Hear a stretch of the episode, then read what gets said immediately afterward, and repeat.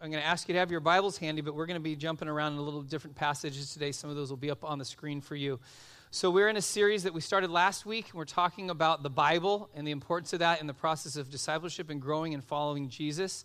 And so, if you weren't here last week, uh, we actually talked about what is the Bible and what kind of kind of lenses do we use when we come to the Bible that sometimes distorts what we understand of it.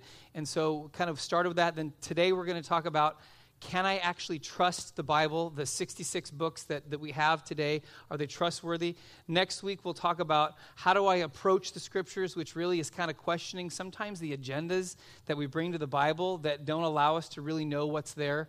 And then the final Sunday uh, in this month, we'll actually talk about how do I apply the Bible to my life. And so, so today we're going to talk about something that's it's we're going to cover a lot of ground and a lot of information because um, because what we're going to talk about is something that's important. It's not something that necessarily you might think about every day, but it's something that either you have struggled with in the past or you just make an assumption that it's true, but you don't know why you assumed it's true. And that is the Bible that you have in your hands or on your phone or that you access each week or each day is actually trustworthy. It's actually real. It actually is, it is what it says it is. It's actually something from God. Because once you make a commitment to follow Jesus in a good way, there's something that happens inside of you that that becomes a part of your understanding of Christianity is that the Bible is true, the Bible is trustworthy. But it's important for us to know a little bit why. And, and honestly, we could go on all day long with what we're going to talk about, but really, we're just going to scratch the surface to give kind of a basic understanding of things that are true that we can really understand the Bible and know that it's something that when I read it, I can trust its accuracy, I can trust that it's trustworthy, that it's true, and, and that the books that we're reading are the ones that God really intended for us to understand as a part of the Bible. And so we know that the Bible is comprised of 66 books. It's written over a period of about 1,600 years by 40 different authors. But how do we know that the Bible that we have is the one that we should trust? Well, there's a number of different things. In fact, we're going to walk through five initially, and there's more, but I want to start with these five that really kind of are things that, were, that are used as almost a lens to come to the scriptures and say, okay, for these reasons, we know that this is from God, that this is trustworthy, and these are things that didn't just come into being because what, what the church usually does is if we want an answer to, do, to something, what do we do? We come up with a committee and we all vote right? As though the popular vote is always the right vote to say, okay, this is what we really want to do. This isn't how the Bible came to be. It wasn't that somewhere down the line they had a committee and say, okay, those are in, those are out. No, it was over time.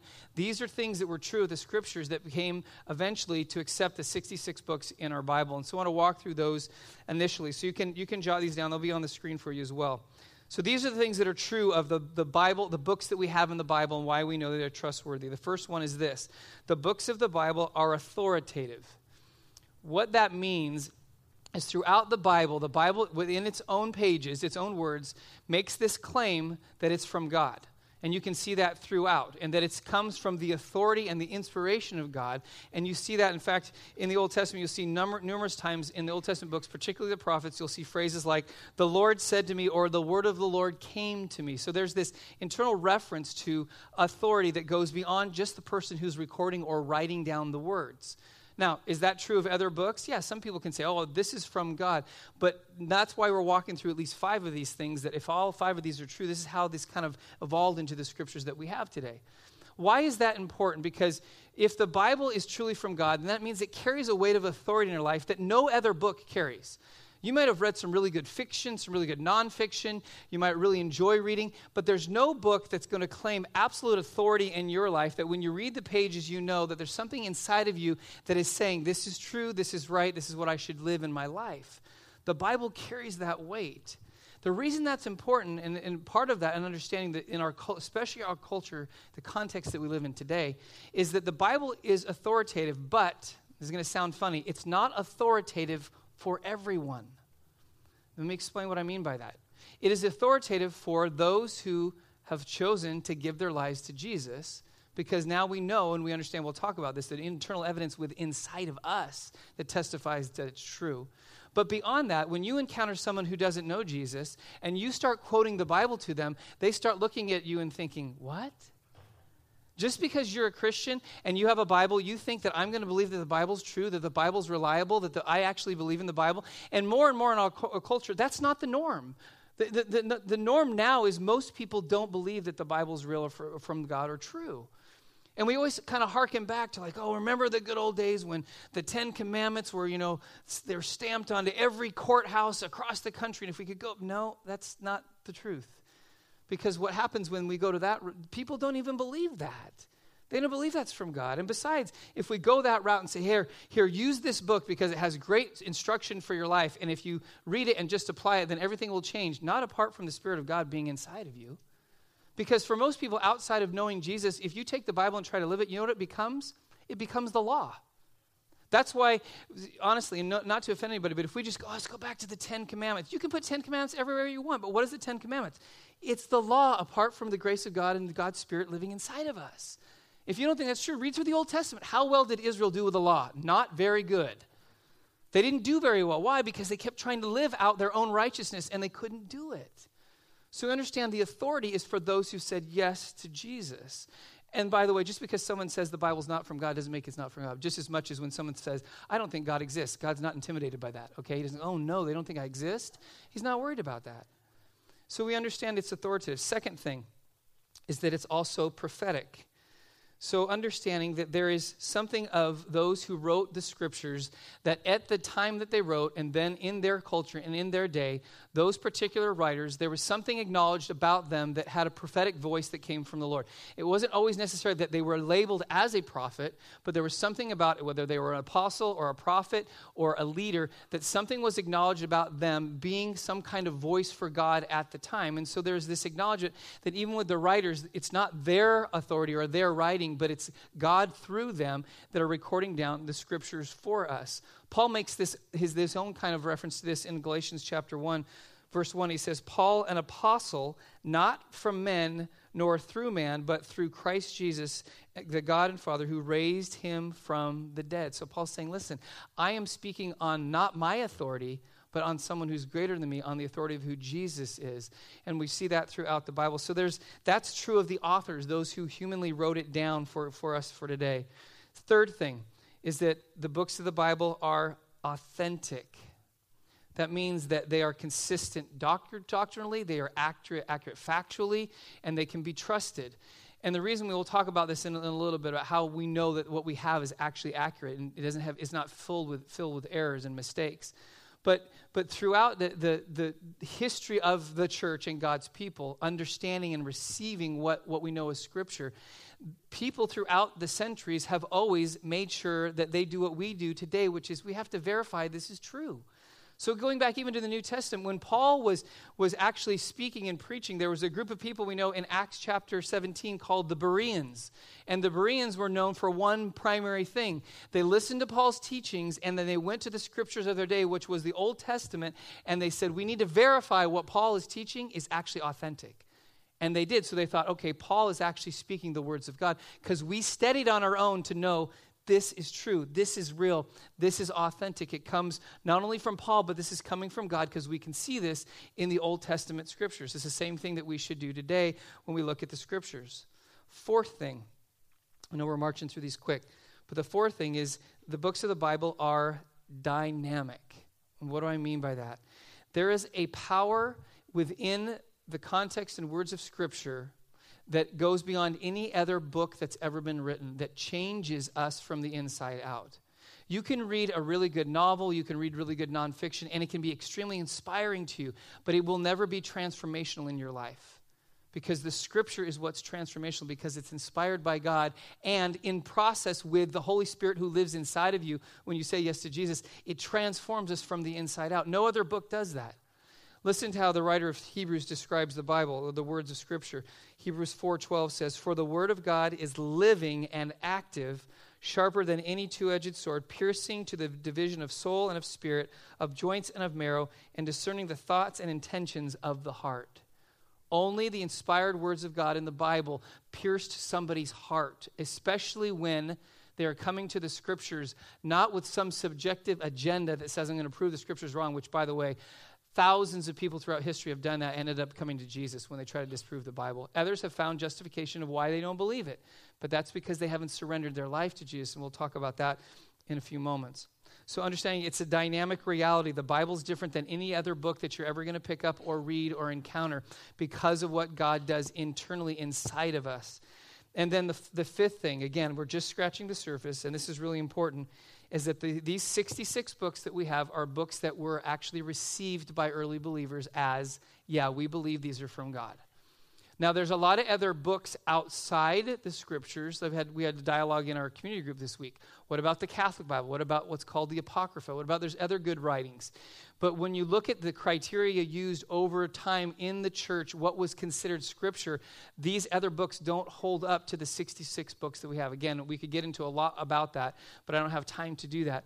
But it's understanding that when we look at these, one of the things that always you have to do with one or the other or both is how do you know if something is real and authentic? You either go to the author or you go to the recipient you can verify. Now obviously you can't always go to the author but if you can go to the recipient which we know early on when the scripture is being written and those who are receiving it for the first time are verifying in their own right saying yeah this is from god. So when you read through a good portion of the new testament we're reading epistles which are letters written to different people different churches and when they received it, they weren't like, ah, I don't know about this. We should have a committee. Does Paul really, is this really the Bible? No, they didn't do that. They listened to it, and in, internally they said, yeah, this is from God.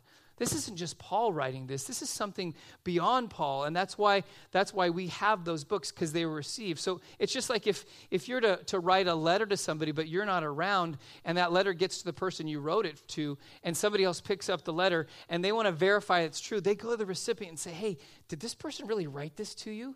Is this real?" And you, you read, yeah, I know what that person's talking about because it was written to me, and I know that they wrote it, and I know what they're making, what they're talking about. That's why we talked about last week. We'll talk about more. When we look at the Scripture, we have to remember the Bible was not written to us; the Bible was written for us.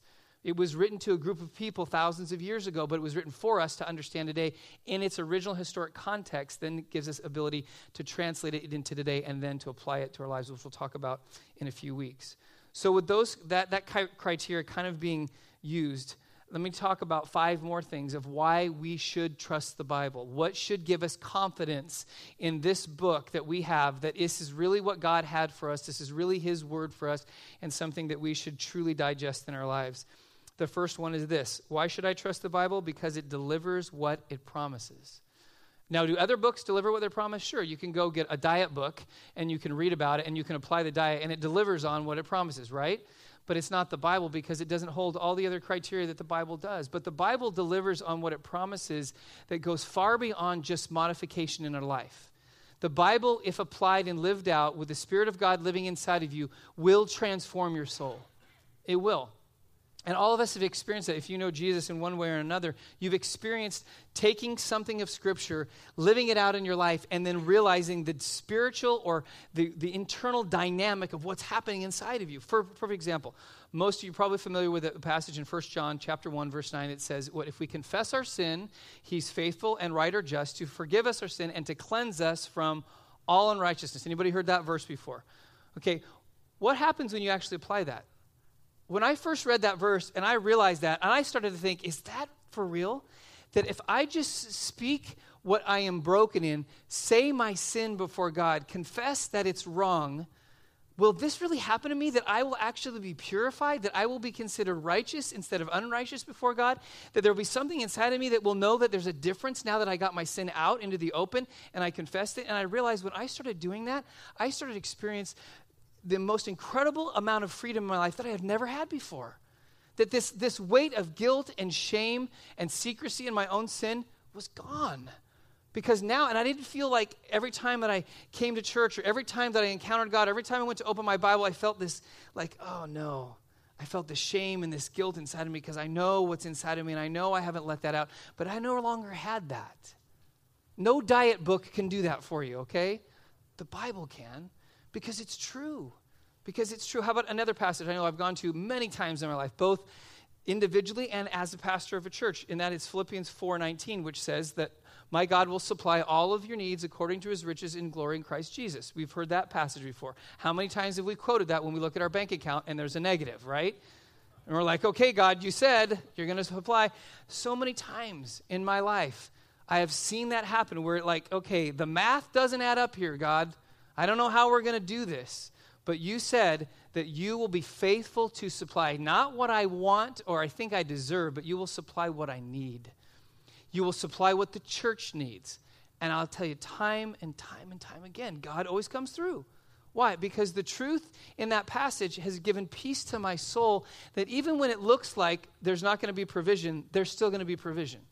Because God has given me that peace because I know that the Bible is true and that delivers on what it promises. Second thing, believe it or not, that we should trust the Bible because the Bible is compatible with science. So many people today would say, ah, geez, really? The Bible?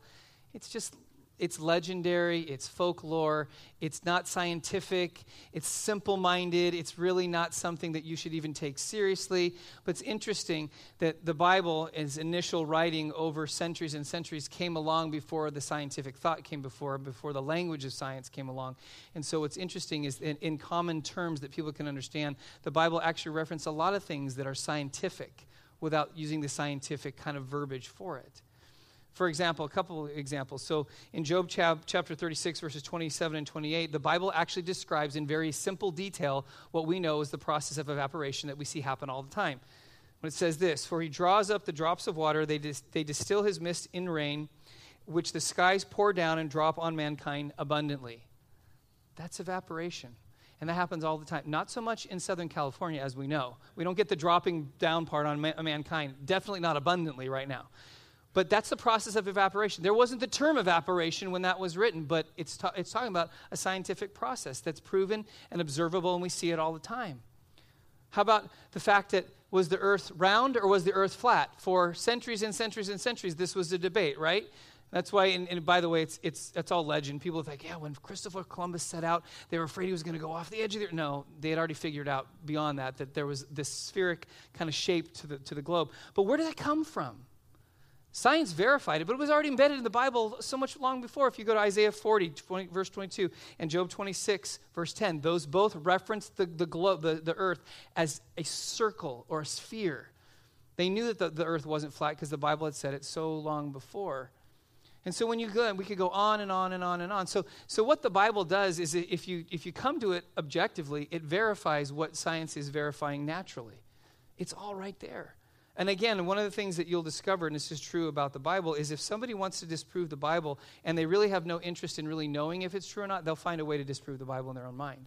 But if they come to it objectively and said, I really want to know, is this true or is this false? They will find out it's true. And eventually they will find out there's an author. And the author's name is Jesus, and he'll change everything. And I've seen that happen in so many people's lives. Then there's a third thing. There's a third reason we should trust the Bible, and that is that its predictions are correct. So, this is what's crazy. The Bible has prophecy, it has knowledge that gets put into play before things happen. It makes predictions, not like a psychic makes predictions or Nostradamus, not all that hype, but it's prophecies that are specific about things that are going to occur in human history. Hundreds of those are written, were written about Jesus before he came specific details about his life and about what he would do when he was alive and the things that he would do to fulfill these prophecies. Hundreds of them. And he fulfilled all of them.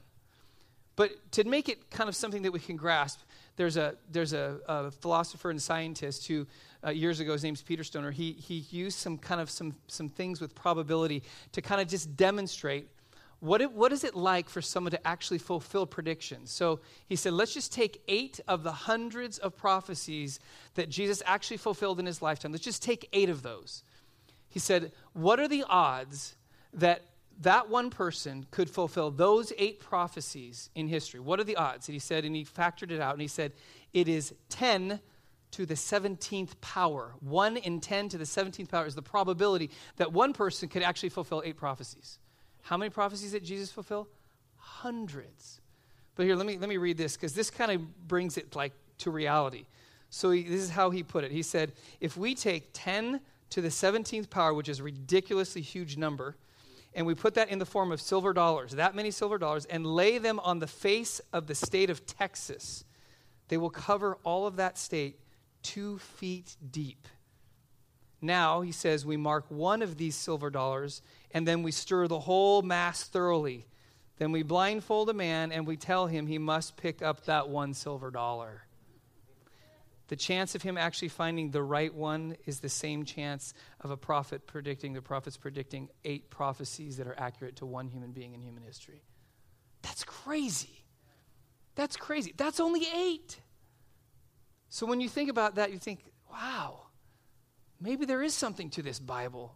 Maybe these people who are writing really weren't just writing their own writings, they're actually hearing from somebody higher than them, more powerful than them, someone who has more knowledge than them, being God Himself. And then there's a, a fourth thing of the truth and the, the trustworthiness of Scripture, and that is its transmission is reliable. And that has to do with its copies and its preservation.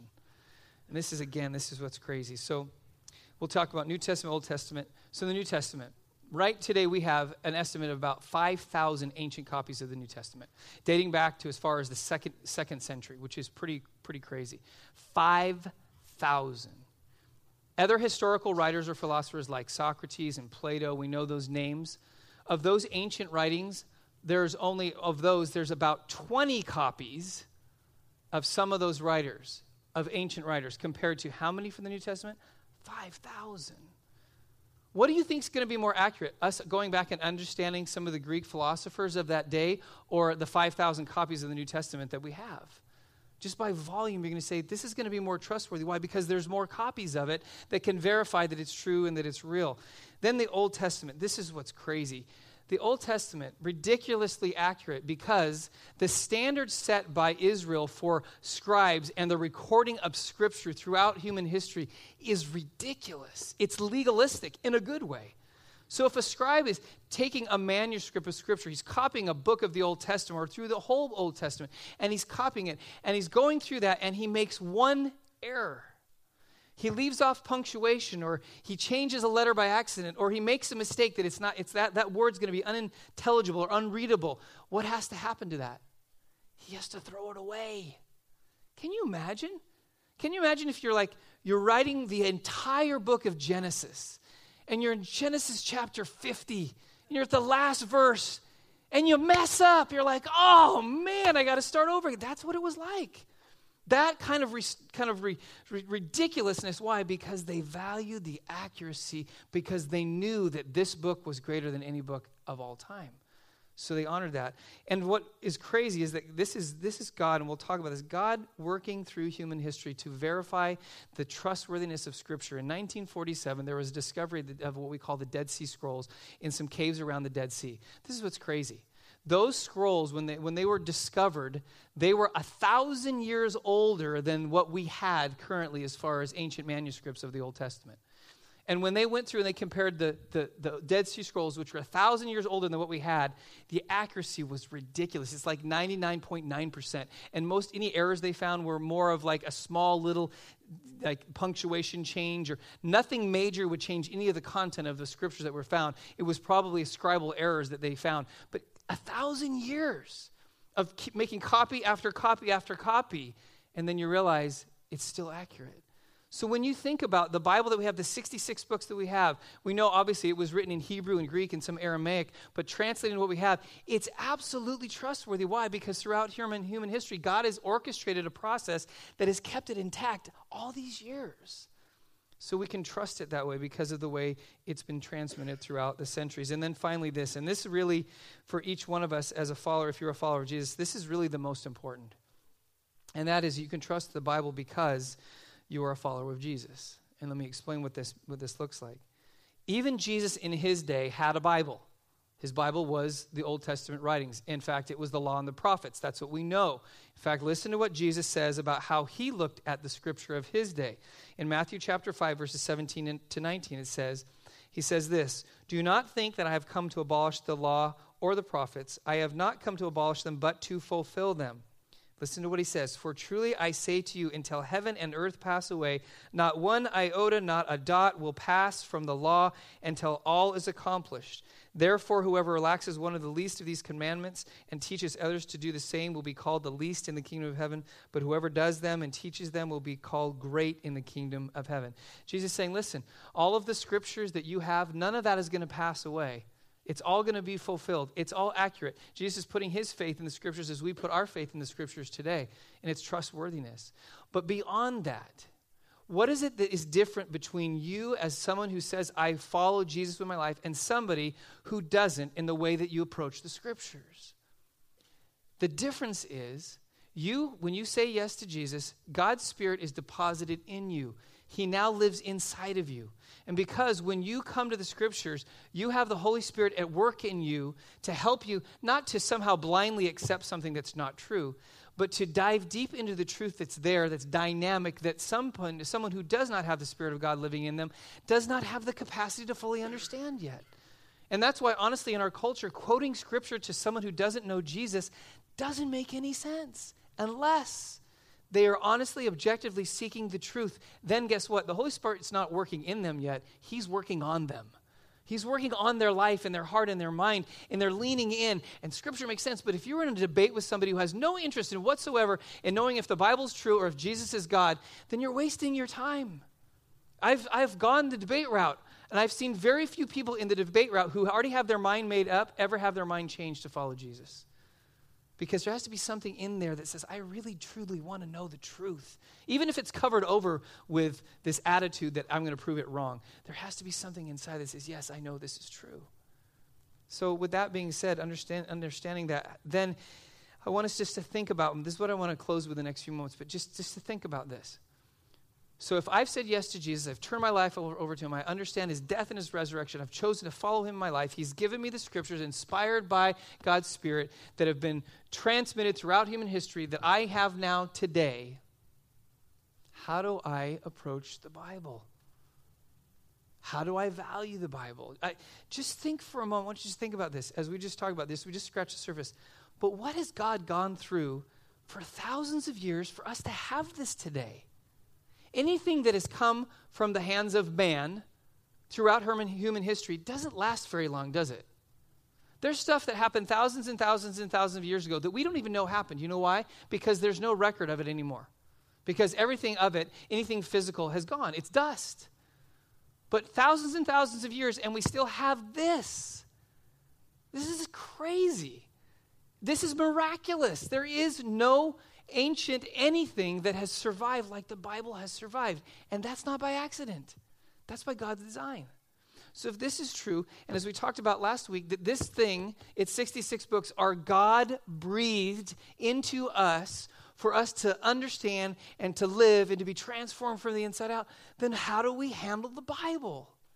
Is it just a book that just kind of sits on the shelf? And in most households, we have like 10 of them, right? They sit there. Or we got it on our phone, but I never opened that app because I'm too busy. Or I'm like we talked about last week, I'm intimidated by it. I don't understand it, so I'll just let Pastor John talk about it and we're good enough. But what does it represent? It represents God has sustained something for thousands of years is it handed to a gift to us to interpret and understand and study and read and memorize. Why? So that it begins to transform who we are. Nothing can do that except the Bible. So, when you think about that in your own life, what is it that you need to help you to get to a place where you are engaging Scripture on a consistent basis? And we talked a little bit about this last week. There are a million different Bible reading plans. And there's, I'm not saying that anything is wrong with any of them, but sometimes if they become the norm for us, they become legalistic in their approach that we like, oh, I got to read my five chapters, otherwise I can't check off the box. Otherwise, God doesn't love me anymore, and I feel guilty. Anybody want to admit you felt that way? I have. But you have to find a rhythm in your life where you say, okay, I'm going to come to the scriptures, I'm going to engage them. And I've told you, for me, it's all over the map. It is. I used to like do the Bible through the year, year and read in a, in a, life journal, which is a great concept, and, and do my devotions and stay in the reading plan. And after a while, I've got like five years of doing that. And I, I tell you, by the end of actually, honestly, year three, I'm like, there's, this, there's death in this to me. There's no life anymore. I'm just doing this because I feel like I have to. So for me, there's times where literally I will sit down and I will read an entire book of the Bible. And then other times I can't get past three verses and I'll have to stop. And I told, I think I mentioned last week, I am stuck in Matthew 23 and have been that way for three weeks. I can't get out of it. It's driving me crazy. It is. It's about the seven woes that Jesus gives to the Pharisees as religious leaders of his day. And I'm stuck in it because I know I don't want to be Pharisaical in my leadership. And so I'm saying, God, that was the leaders of the church or the leaders of your people those many years ago, and this was their downfall. I don't want to be that way. So I keep going back and I keep studying more and I keep looking at it more and saying, God, is this what it means to be a good leader when that's not true of your life? And so I keep going back. In fact, I keep trying to move on. I think I'm like in woe number four and I can't get past it because literally I like wrote the heading in my journal for the next section and it's blank because I keep going back to the last woe. I keep going back and I keep going back. It's like, God, can I move on? No, you can't move on. I open my Bible, I'm like, I'm stuck there. I'm stuck there. Why? Because God wants to speak to me through the scriptures about my life. And I'm going to take as much time as, as I need. I don't know what your schedule looks like. You may be a morning person, you have more time in the morning. Maybe it's on your lunch hour, maybe it's in the evening. I've talked to so many people in our church who have they have extended commutes. They commute for an hour or an hour and a half each way. And I've heard a lot of them say, you know what, I use that time not to listen to music or listen to talk radio and all the politics of the day. I just put on the Bible and I listen to it. And it's amazing how much time you find in your schedule if you commute. You got, you got a lot of people who that kind of commute, they have between two and three hours a day. You can get through the Bible and you can get through a lot. Or you can keep hitting replay, replay, replay if God says there's more there for you. And it's amazing. You can find that time, but you find a rhythm where you're engaging the scriptures. Why? Because God sustained this thing for thousands of years and said, here's your gift. Now, something just before we close, just as a warning we do not worship this. This points to who we do worship. And we have to be careful because some people worship this and they've forgotten this is simply a sign that points to somebody greater than itself. We value it, we honor it, we study it, we read it, we digest it, but we worship Jesus. The author and the main plot line of this thing is Him, and it points us to Him. So, would you go ahead and just close your eyes? I want to I want to pray for us because I know as we head into this week, we are creatures of habit. We are good at starting things, but not so good at sustaining and finishing things. And and I know that what God wants for us is not something that we can do on our own, but it's something that God has to help us to do, and that is even engaging the scriptures. Lord Jesus, as we quiet ourselves before you, we know that our salvation is a dynamic, transforming spiritual work deep within us that we cannot accomplish for ourselves. Jesus, it's through your death and your resurrection that we experience forgiveness for sin and we, f- we experience power over death. And so, Lord, we know that those things are accomplished in a supernatural way. But, Lord, when it comes to the Bible, sometimes we forget that this, this thing you've given us is a supernatural book. It's been sustained over thousands of years. It, it was breathed by you into existence for, for our, our use today. And so, Lord, for it to be applied to our lives, we know this has to be a supernatural thing. We need your ability and we need your power for us to be faithful to it, to read it, to study it, to obey it, to understand in our human capacity. We can't do that on our own. So, Lord, I pray this week that you would inspire us, that you would, in a sense, you would ruin our normal schedule. That, Lord, when we go through a day and we've forgotten for some time, to do something to engage the scriptures, if it's reading it, studying it, listening to it, that Lord, that you would remind us by your Spirit. You would nudge us again and say, hey, take the next few minutes. Take some time tonight. Lord, that we would hear you.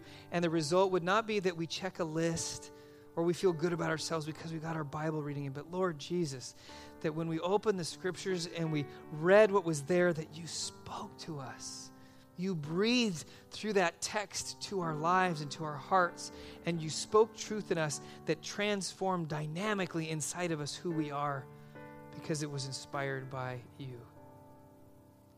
So, Jesus, we know that you're the only one that can do that. So, give us the courage, give us the discipline, give us the strength to engage the scriptures so that we might experience the life that you have for us. We thank you, Jesus. In your name, amen.